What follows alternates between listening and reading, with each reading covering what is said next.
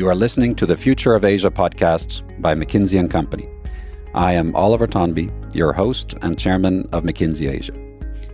In this series, we feature leaders from across the region to discuss the forces, the opportunities, and the challenges that are shaping the future of Asia.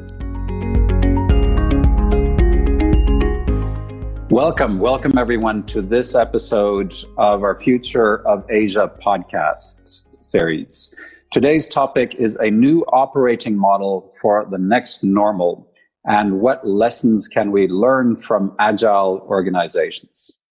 I am joined today by three dear colleagues. I am joined by Mary Meaney. Uh, she's a senior partner out of our Paris office and she leads our global leadership and organization practice. I am also joined by David Pralong. He's a senior partner based out of New Zealand, and he leads the firm's, the McKinsey's enterprise agility practice globally. And finally, I am joined by Hejun Kang. She is a partner based in Seoul and leads organization and leadership practice out of Seoul. Welcome, ladies and gentlemen. I'm really delighted to have you on today. Before we kind of get into the topic, I would love to warm up and just hear from you, which is tell me what is one interesting learning or experience that you have had during this COVID era that we are now in. Mary, would you like to go first? For me, one of the really interesting things has been the importance of purpose. So, even before the crisis, we knew that purpose was really important. But I think what I've seen and what I've observed, both within our firm, but also with my clients, is that actually having a really strong sense of purpose and meaning has been so critical. And it's helped energize and re energize people as we've gone through some pretty turbulent times. And it's really come through as one of the most essential elements. Perfect. Thank you, Mary. David. I get to spend a lot of time with my kids during the lockdown. And I confess to not being exactly sure how that would go. I've, I've learned so much about them, the way they look about life, their values, and I recognize many of our values in that, and, and came away absolutely uh, fascinated and full of admiration for them, and, and luckily for my wife as well. Thank you, David. Hedzing. Yeah, I learned uh, professionally that I was surprised to see my clients was productivity was perfectly fine when they were working from home uh, remotely. And secondly, personally, I was surprised to see my mom actually using the online uh, e-commerce app perfectly fine to uh, shop around. Thank you. And I think this exemplifies a little bit, it's a great intro to the topic of today, which is, you know, is there a new operating model in the next normal? I think what we have seen in the last several months is there have been many devastating parts of COVID, the impact on lives and livelihoods. But we have also seen COVID as an incredible accelerator, accelerator of change, accelerator of technology adoption. Uh, we've also seen COVID as a differentiator, frankly, differentiator between companies, between sectors. So let's zoom in now and talk a little bit about from the organizational angle, from the operating model angle, what you, the three of you have been seeing. Let me, let's start with, let's just start at the high level. What happened to companies during the COVID 19 crisis? And let's start global. Mary. Thanks so much, Oliver. I think the first thing I would say is, of course, there's been enormous variation from one industry to the next, from one geography to the next. But as you mentioned, there have been some really interesting themes, some really interesting learnings. And, and one of the things that's really struck me has been this extraordinary acceleration of the pace and speed of business. And I've seen this play out in so many ways. Um, just to give a few examples, uh, Best Buy had a plan for curbside pickup and delivery that was supposed to be 18 months. But when lockdown hit, they went operational in two days. If I think about Majid Al Futtaim in the Middle East, as they saw their cinema, cinema business, you know, which was very hard hit, they were able to retrain their ushers and, and their ticket collectors almost overnight to work in other parts of their business, the grocery retail business that was booming. If I think about one of my luxury goods clients, they pivoted their factories from perfumes to hand sanitizers. So we saw incredible things happen. And at the core of this acceleration, the speed, there were a number of, of consistent patterns. So one of them was boundaries and silos that suddenly seemed to be removed, which then helped to accelerate the, p- the pace of decision making. You saw teams of talent uh, come together to really focus on the most critical problems and really reduce the time that would otherwise have been spent trying to get lots of people aligned. We saw leaders really go to the front line and spend lots of times energizing teams and connecting with them at a very personal level. And we saw collaboration and, and leadership and new technology and remote working adopted overnight. So lots of fascinating things happening. And I think one of the critical issues is how do we learn from this so that we create, you know, a whole new level of performance, not just during the crisis, but after the crisis. Thank you, Mary.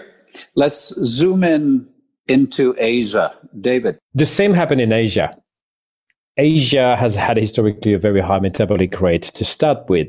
This has accelerated further during the crisis to the point where it's challenged some of the beliefs we all held about how large businesses are run. There are several of such beliefs under pressure now, but I'll mention a few. The first one is the speed at which the organization can work, which Mary talked to. Number two is the notion of efficiency. Number three, collocation. And let me go through each one of those in turn. The speed, we, we all used to the notion that large corporations face complex decisions. These decisions take time. What we've seen through the crisis is an ability to really focus on a few decisions that matter, bring the team together, and really get on with that. Whether you are telco or bank that needs to reprice their products in the heat of the action, these are decisions that typically go through a lot of committees and so on. That singularity of purpose has meant that these decisions got made literally on the fly and with the same level or better in terms of risk and financial scrutiny. The second one is efficiency. Every large company has made efforts over the years to really go after high levels of productivity, not having people where you don't need people. The reality is that the output of many organizations during the crisis was higher on certain dimensions than before with far less people. We talked to, to certain banks, uh, one of the banks in Southeast Asia, where they realized that the number of people that had dialed in via VPN uh, was a third less. However, the productivity in terms of processing requests was 20% higher. And it, that goes to show as well the number three on collocation. We always knew that collocation was very important to coordinate, but organizations that have an explicit rhythm that agreed what to do, the implementation of these very explicit rhythms of what are we going to do, who's going to do that, how do we check in on the results, meant that their performance when they went remote was actually better than what they were inside. And the notion about do we work better remotely or how much remote can we stand is still up in the air. But this was something that was unthinkable only a few months ago. Wonderful. Thank you, Mary. Thank you, David. So, listening to this, um, and perhaps Heijun, you can elaborate. Wh- what is it we can learn from these large company experiences about operating in this crisis?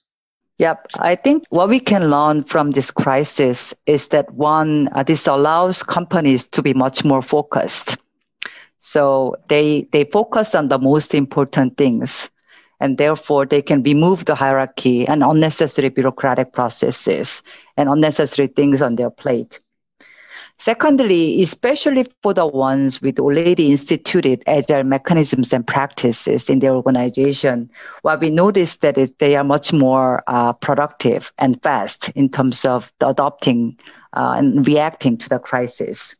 Thank you. Mary or David, you, do you want to elaborate on uh, or, or expand on that?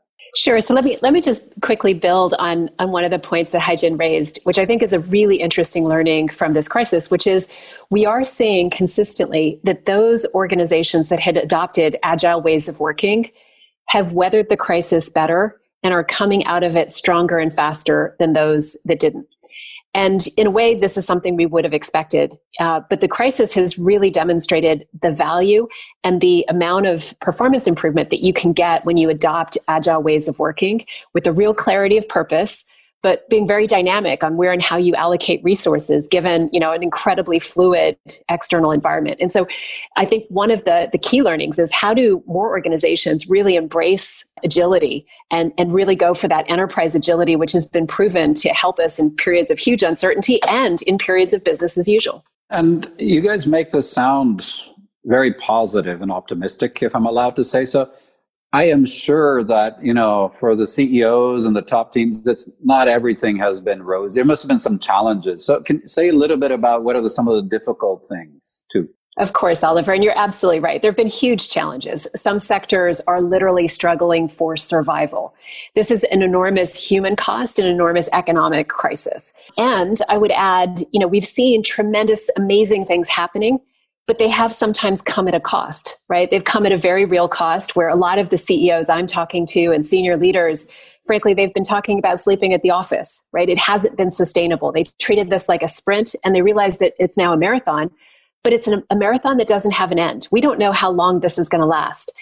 And so, one of the big challenges is how do we make this more sustainable, especially for our senior leaders, where it can very easily be 24 7 we're seeing you know huge spikes in issues around mental health. Um, and so i think there is a very real risk and challenge and, and human uh, cost that has also come as we've weathered you know this extraordinary situation. And it's really important to spend enough time to make sure that you know leaders do put their own oxygen masks on first before they can help others and that there is enough focus and attention around the health um, both of the individuals as well as the of the organizations I would like to add one thing, if it is okay, um, that for the larger companies that you know we observed that they relatively reacted pretty well versus their supply chain, uh, the smaller, uh, medium-sized companies who actually needed to supply the goods and services to those companies, they're often more impacted by the crisis because of the shortage of the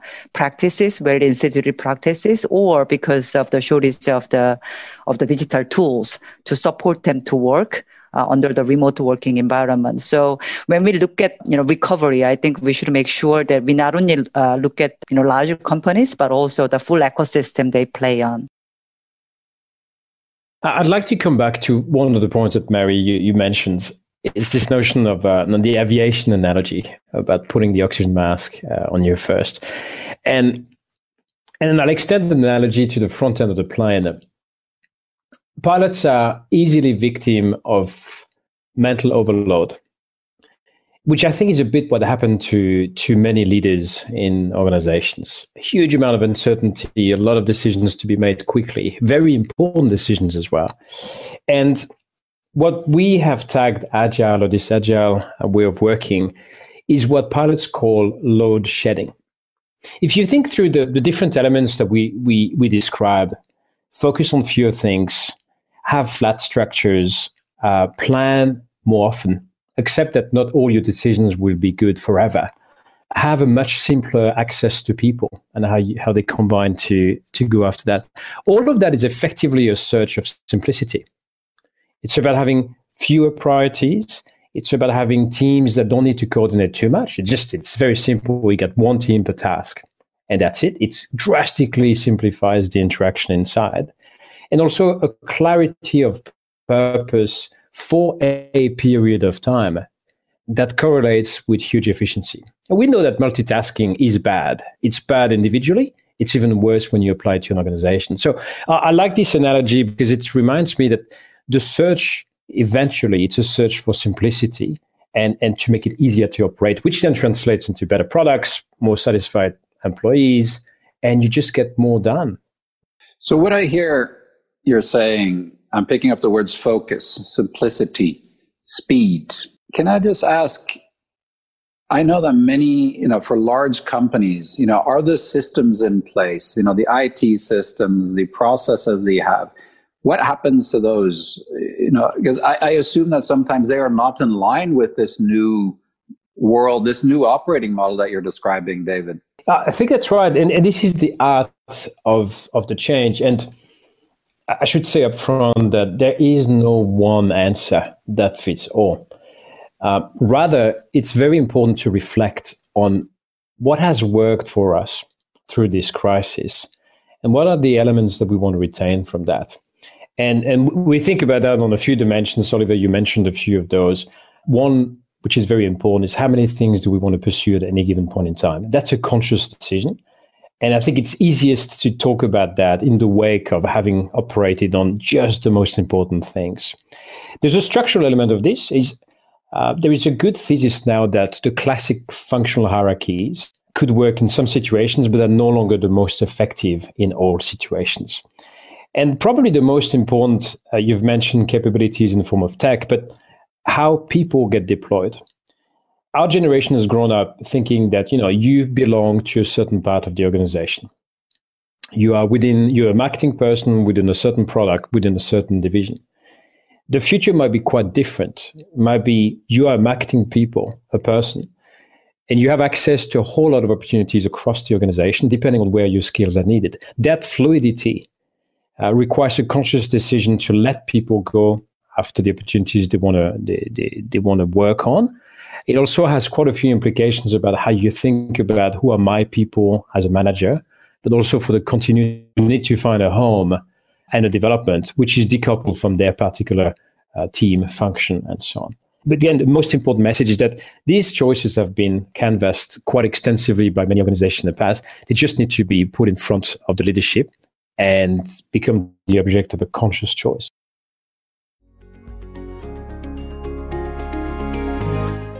Asia's standing in the world has changed, and it's clear that where the focus once was on how quickly the region would rise, the reality is now all about how Asia will lead. Keep listening to the Future of Asia podcast. Thank you. I want to I want to shift topics now. And I say, you know, we've heard a lot of changes companies are experiencing. Many of those changes, it sounds like there are things that we want to keep so let's start talking about how do companies actually retain these benefits when we're now going into the new normal? How do they retain those benefits? Who, who wants to take the first stab at that? Well, I'll, t- I'll take a crack at it, Oliver. And it's, it's interesting because you know we've talked about this incredible acceleration of the pace and speed of decision making and a lot of the ceos i talk to say look this is extraordinary this is amazing and I don't ever want to go back, right? And and one of the big questions they have is how do I bottle this magic? How do I hardwire some of the really positive things that I've seen during this crisis so it actually becomes part of our next normal, right? And and as we start to return to the workplace, we actually do a reset of the workplace. And so I think the first step is actually to take a little bit of time to pause and reflect and to engage with, of course, leaders, but people across the organization on what have we learned, right? This has been an unbelievable experiment. It hasn't been an experiment we designed. It's certainly not an experiment we would have chosen, but it is an experiment that we can really learn from. And so a lot of the organizations that I'm working with, they're taking the time to sort of pause and reflect and get lots of input from across the organization about what is working really well. What do we like? What are the strengths? What are the unexpected positive surprises that we've seen? And how do we make sure that we actually hardwire that in? And I'll just give one example around decision making. So during this crisis, you know, and we've all talked about this, you know, things have moved incredibly fast by necessity. And so a lot of the organizations that I talk to are saying, okay, let's let's actually take this crisis you know process this crisis minimum that is so fast and often goes you know from global to local and and, and really cuts out a bunch of layers. Let's instead of going back to the old ways of doing things let's say this is the new normal but maybe we want to selectively add you know a few things back in. Maybe a process or a governance step or a regulatory check but the burden of proof is on adding anything back in right and so the idea is how do we take some of the very positive things and make sure that we do a reset, that we use this unfreezing moment to actually reshape, reinvent, uh, and, and reimagine the organization for the future. So that would be one thing I would really encourage you know companies to do is to really pause and reflect and say what can we learn from this and how do we make sure that we embed the positives into the next normal. And this has a shelf life.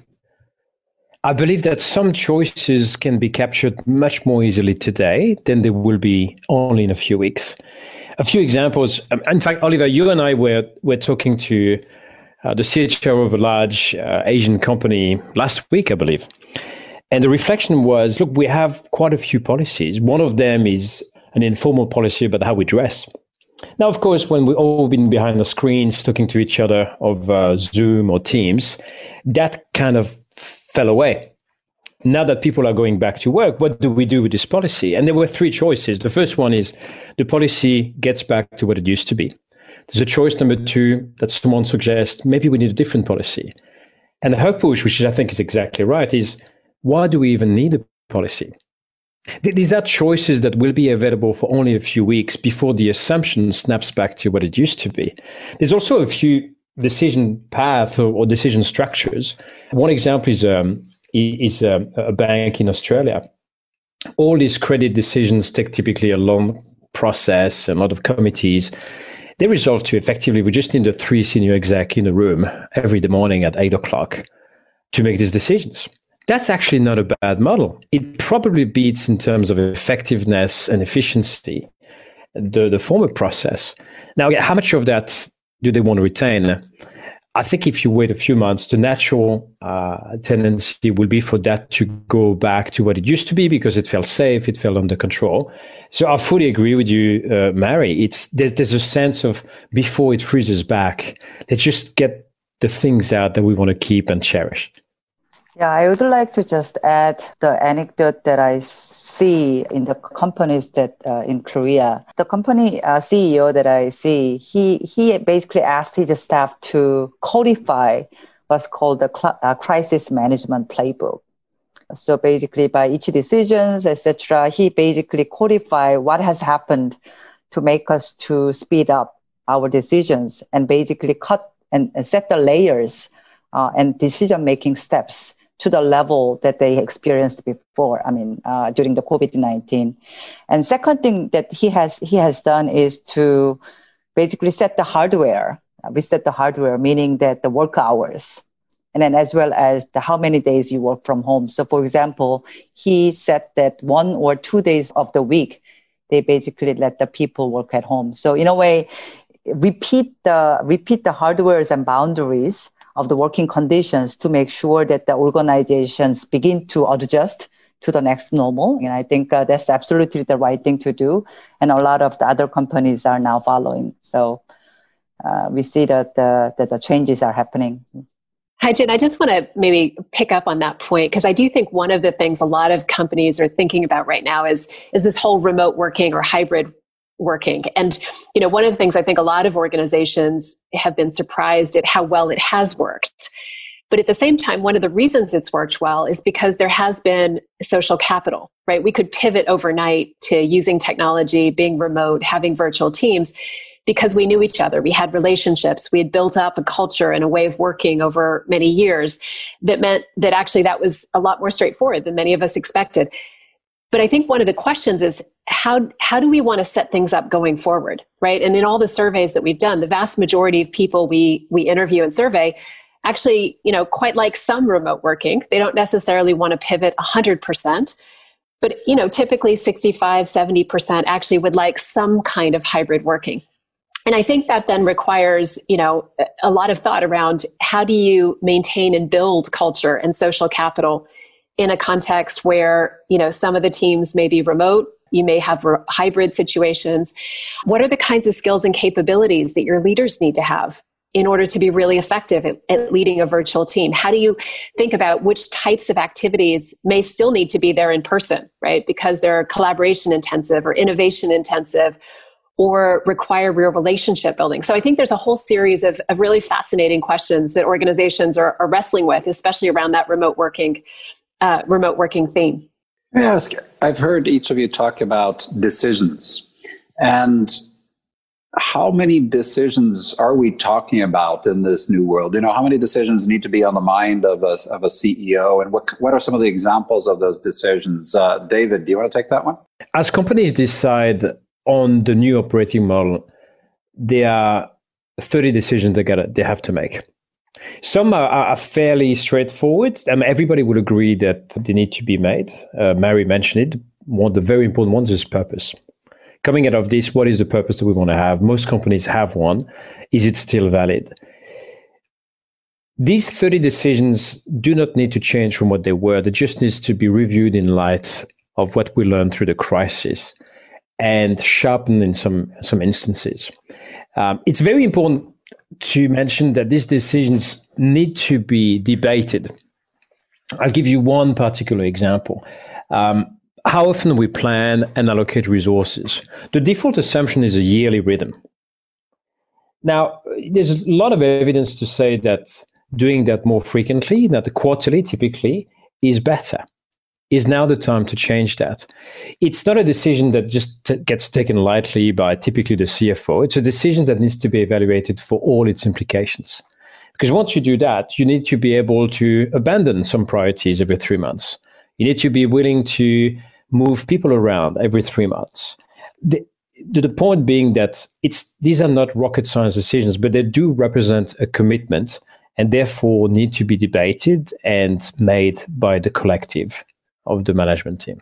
Maybe just to, to build on what David said, I think one of the really important things for senior leaders to do is to decide on where they can have the highest and best impact, right? And that means actually focusing their decision making on the game changing decisions, on the things that matter most, that will most create value for their organization.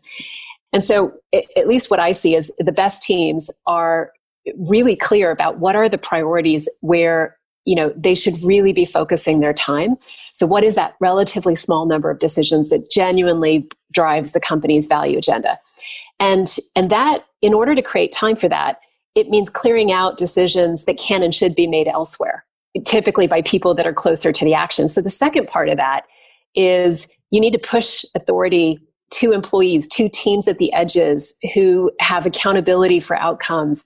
So, you know, especially the more routine day-to-day decisions, the more frequent decisions, the ones that, you know, may have less of that game-changing impact but are still important that's where you want to empower. And I think one of the things we've learned from this crisis is there has been a lot of empowerment. And a lot of CEOs are saying, you know, we've pushed decision making really close to the front line, to the markets. And people, by and large, have made not only faster decisions, but often high quality decisions.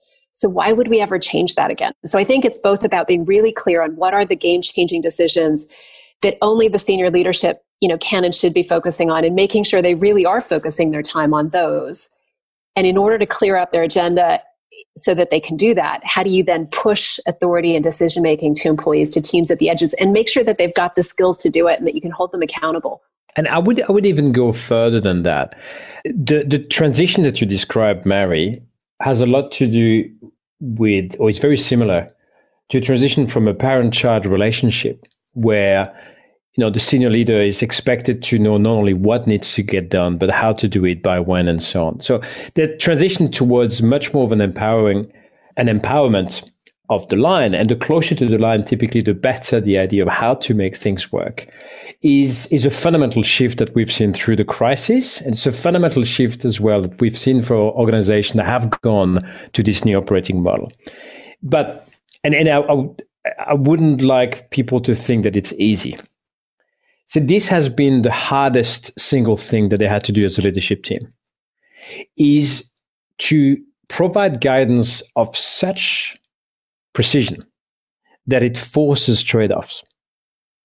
And face the fact that if we point the organization that way and we focus the organization on only these two or three choices you mentioned mary it means that there are seven or 17 or 27 things that will not get done anymore.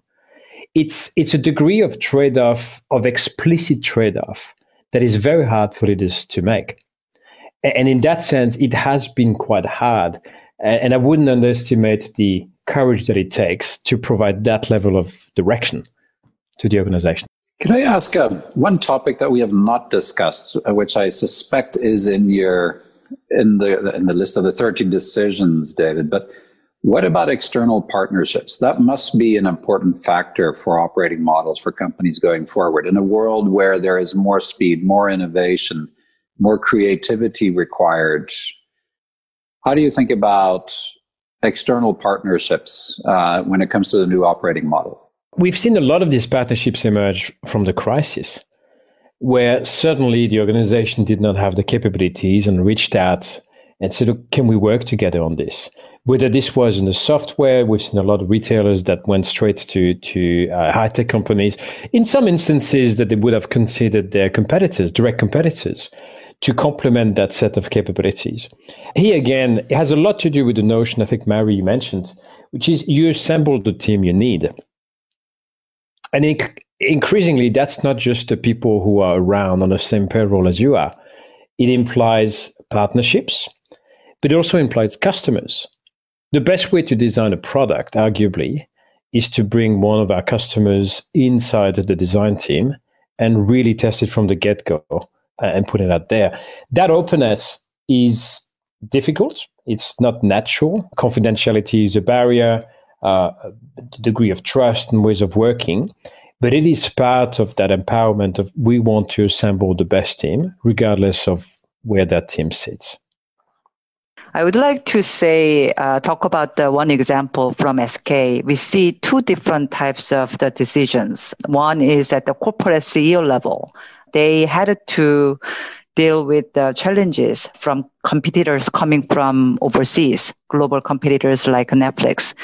And they had formed uh, uh, alliances uh, with uh, with the different broadcasting companies, uh, Korean broadcasting companies and and Seoul broadcasting companies, and launched the OTT uh, with those combined kind of eco partnership.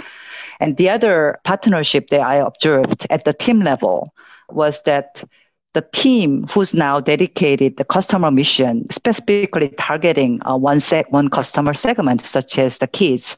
Now the, the team actually went out to you know to strike the partnership uh, with the other companies like uh, Mart, Hypermart, to actually generate the new offerings that, that satisfy the customer needs in that specific segment. So I think the ecosystem partnership happens not only at the corporate level, but also at the team level, especially with the dedication and delegation that the team can have under the new operating model. So I, I, would agree with what David and Haijin said. I, th- I think we're seeing much more importance in really building a strong ecosystem. And there's been a huge shift, right? So old thinking was you gain leverage and control, especially around supply chain, so you can win in the marketplace, right? You optimize for efficiency. I think the new thinking is ecosystems, first of all, are much broader than that. But even with supply chain, you know, optimizing for efficiency is important, but we also have to optimize for resilience, for effectiveness, et cetera. So, and then in terms of this, this much broader definition of ecosystems, I think what we're seeing is actually value is created you know in, in really fascinating new ways right? You have partners coming together to share data code skills communities creating value together.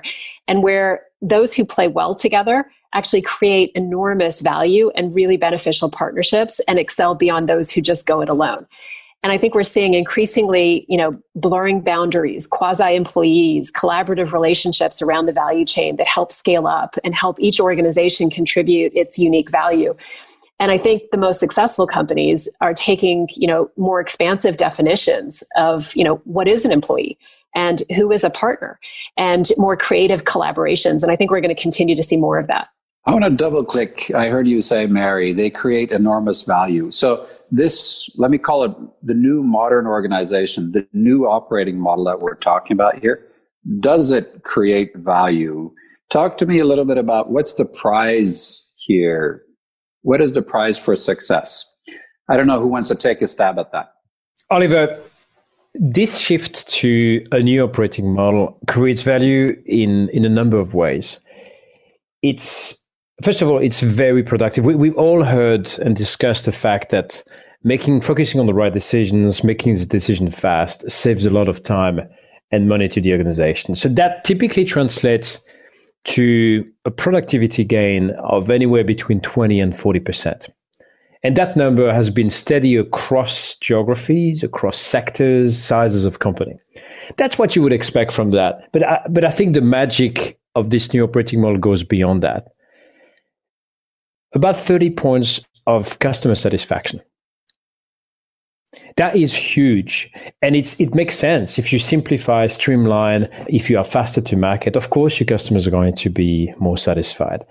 But perhaps more importantly, employee satisfaction, measured on an eNPS basis, is typically between 20 and 40% higher. And, and when you step back a little bit, you think there are very few things that a senior leader can do that is good for the productivity, for customer satisfaction, and results in higher engagement for employees. We, we, we have been used to think there is an implicit trade off between these different objectives. The removal of complexity from organization is the one thing that benefits all these objectives at the same time. I, I, would agree with that. I think Yuval Noah Harari, you know, had, had a wonderful comment. He says, you know, it's the nature of emergencies that they fast forward historical processes. And I think what we're seeing is actually this new operating model and this emergency, it's fast forwarding what would otherwise have taken years or even decades. But I think what we're seeing is that with this fast forward, we are going to have a whole new generation of winners and losers across industries. We are going to see, you know, further gaps widening up between the companies that really embrace some of these new approaches and, you know, are, are able to capture all these benefits that David just talked about versus the others, right? So this is a question not just about how do you survive, but how do you succeed and thrive, right? And how do you really take advantage of this unfreezing moment? That is that's great to hear. What I hear you saying is, listen, at the end of the day, there is very real value at stake here. Very real value across a number of dimensions, undoubtedly. I've also heard you saying throughout this conversation that this is not easy. This is a new way of working. This is a new operating model that needs to be in place. I heard you talking about 30 different discrete different decisions that need to be made by the top team. So this is not easy, but there's real value at stake. So let me just round us out by asking each of you if you were the CEO you're the senior executive, what is that one piece of advice that you have for the senior executives listening to this uh, podcast? Hedgen, why don't you go first? I'll ask, I'll advise them to first go and see the proven cases, the companies who has already gone through the transformation and had a success or have an experience uh, of how to deal with the difficulties. David. My advice to senior leaders is to take the time to challenge all these orthodoxies we, we, we acquired over the years and to reflect of given the opportunity to design for simplicity how would we set up the business and answer that question before that window closes. Mary. So, my one piece of advice is in this world where there is so much change and so much uncertainty, it's really important to take the time and to focus on learning, both individually and organizationally. And, and I genuinely think that actually learning and a real focus, a lifelong learning mindset is going to be essential to survival and a key to success.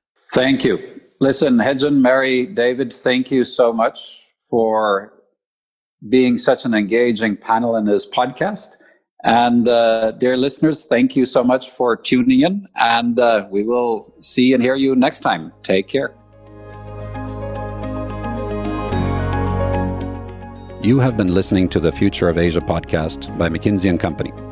To learn more about McKinsey, our people, our latest thinking, visit us at mckinsey.com slash future of Asia or find us on LinkedIn, Twitter, and Facebook.